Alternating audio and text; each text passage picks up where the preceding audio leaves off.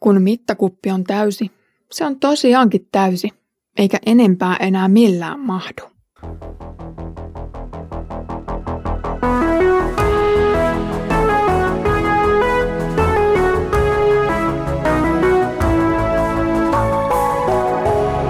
Kirjoitusten pauloissa. Tervetuloa mukaan Kirjoitusten pauloissa podcastiin. Olen Iida Halme kansan lähetyksestä ja luen kanssasi Sakarian kirjaa. Edellisellä kerralla aloitimme Sakarian kirjassa sen toisen osan, jonka alkupuoliskolla saadaan kuulla julistusta pakanakansoja kohtaan. Se siis alkoi edellisellä kerralla ja tämä sama julistus jatkuu nyt. Luen siis Sakarian luvusta 9 jakeet 5-8. Askelon näkee Tyyroksen kohtalon ja joutuu pelon valtaan. Gaasa vapisee kauhuissaan, samoin Ekron, sillä tyhjiin raukeaa sen toivo. Gaasan kuningas kukistuu ja Askelon muuttuu autioksi. Asdodissa on asuva, sekarotuinen lauma. Minä Herra lannistan filistealaisten ylpeyden. Minä otan verisen lihan pois heidän suustaan, tempaan iljettävät saastaiset ruuat heidän hampaistaan. Silloin jäljelle jääneet filistealaiset tulevat minun omikseni. Heidät otetaan Juudan sukukuntien joukkoon. Ekronin asukkaat liitetään minun kansaani, niin kuin jebusilaiset ennen. Minä itse asetun vartioon suojaamaan temppeliäni sotajoukoilta, jotka kulkevat tässä maassa. Kukaan ei enää ahdista minun kansaani. Minä vartioin sitä nyt omin silmin. Filistealaisten kaupungit, ikiaikaisen Israelin viholliset, erityisesti tuomarin ja Samuelin kirjoissa. Nämä vanhan ajan suuret sankarit, kuten Simpson ja David, taistelivat noita vastaan. Filistealaiset, kuten äsken nähdyt foinikkialaiset, olivat rannikkokansaa. Niillä oli oma ylivertaisuutensa esimerkiksi naapurin Israelin vuoristoja hallitsevia kuninkaita vastaan. Mutta kuten aramealaiset ja foinikkialaiset, myös nämä filistealaiset joutuivat aikanaan taipumaan itseään suuremman mahdin edessä. Assyria ja Babylonia onnistuivat kukistamaan filistealaiset. Kuten tekstistäkin käy ilmi, osa heistä onnistui persialaisajalla palaamaan kotiseuduillensa.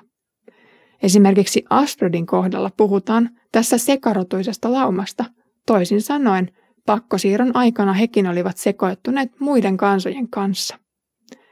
Geneettinen puhtaus oli oikeastaan ollut illuusio jo aramealaisten hyökkäyksistä lähtien, mutta edelleen Sakarian päivinä osa identifioi itsensä ennen kaikkea filistealaisiksi. Rodun heimon tai kansanraja onkin lähi tai laajemmankin historian kirjoissa joskus häilyvä ja vaikeasti määritettävä.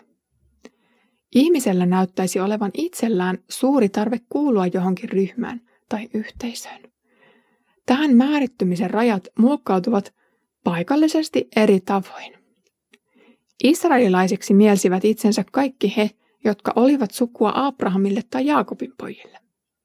Vanhan testamentin äärellä myös esimerkiksi leeviläisyys tai Daavidin jälkeläisyys olivat keskeisesti arvostettuja.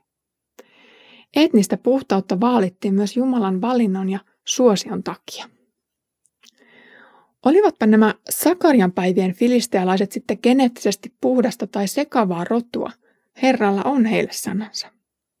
Minä murran teidän ylpeytenne. Äskeisiä kansoja syytettiin itse riittoisuudesta ja siinä mielessä mahtailevasta ylpeydestä Jumalan edessä. Filistealaisten synniksi luetaan nyt epäjumalille uhraaminen ja saastaisen ruoan syöminen, kun puhutaan verisestä lihasta. Mooseksen laissa annettiin tarkat ohjeet siitä, miten eläin tuli uhrata Jumalalle ja millaista lihaa oli lupa syödä. Veressä sanottiin olevan elämän voima tai kyseisen eläimen sielu ja siksi sen syöminen ei ollut sallittua. Pakanat sen sijaan eivät olleet tietoisia tällaisista määräyksistä, eivätkä he olisi siksi liikuttuneetkaan niistä. Heidät oli jätetty kulkemaan sokeudessa ja tietämättömyydessä, koska vielä ei ollut heidän aikansa päästä Jumalan armoihin. Messian tuomion astuttua voimaan nämä saastuttavat ruuat ja sitten kaikki saastaisuus riivitään näiden pakanoiden sisuksista pois. Heistä tuleekin puhtaita ja heidätkin otetaan osaksi Jumalan kansaa. He eivät siis sinänsä luovu synnin teosta, mutta Messian teot sovittavat nämä kaikki tietämättömyydessäkin tehtyt synnit. Hyvin yllättävät globaalit näkökulmat paljastetaan Sakarialle. Jumalan valittuun kansaan valitaan myös pakanat.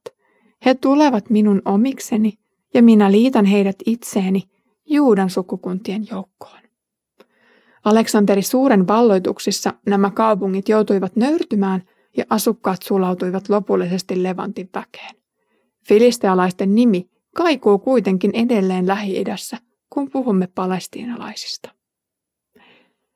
Jumalan lupaus tälle tavallaan sukupuuttoon kuolleelle ja tavallaan edelleen elävälle kansalle on ilmiselvä. Hän aikoo itse tulla näiden kaupunkien asukkaiden turvaksi. Suurvallat eivät voi mitään Messian valtakuntaa vastaan, koska keinot ja aseet ovat niin erilaisia. Jumalan järjestämä vartio on usein näkymätön, mutta todellinen. Poliittisten katastrofienkin keskellä on uuden alun mahdollisuus. Jumala kutsuu kansakuntia yksilöinä ja yhdessä osaksi omaisuuskansansa, perintöensä ja valtakuntansa. Jumalan katse on tarkasti itsensä liitettyjen yllä.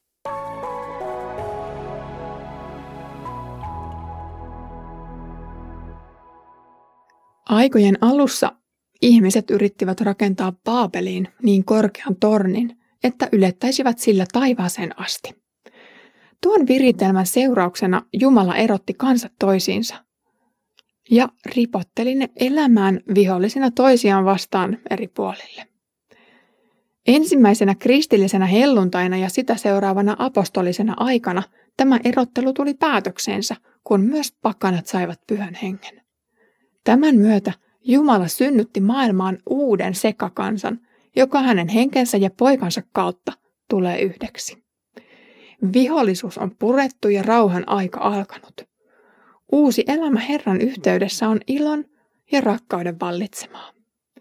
Yhdessä hetkessä kaikille kansoille luvataan asuinsia uudesta Jerusalemista, Jumalan läsnäolon ihanuudesta ja täyteydestä. On jokseenkin helppoa ymmärtää, että Jumala ottaa omikseen kaukaiset kansat, joista on ollut vain vähän haittaa Israelille. Sen sijaan on vaikea käsittää ja hyväksyä, että jopa tämä ikuinen riesa filistealaiset pääsevät kaikista töllöntöistään huolimatta osaksi Jumalan valittua kansaa. Ja se on todellista armoa. Kiitos kun olit kuulolla tämän päiväisessä jaksossa. Olemme käyneet nyt kaksi jaksoa läpi julistusta pakanakansoja ja niiden syntejä kohtaan. Päämääränä on toki se, että nekin voisivat tehdä parannuksen ja tulla Herran omiksi, joka sitten Messian ja Pyhän Hengen myötä tulee mahdolliseksi. Seuraavalla kerralla luemmekin Messian, Messias profetiaa yhdessä, mutta siihen asti Herramme Jeesuksen Kristuksen armo, Isä Jumalan rakkaus ja pyhän hengen osallisuus olkoon sinun kanssasi.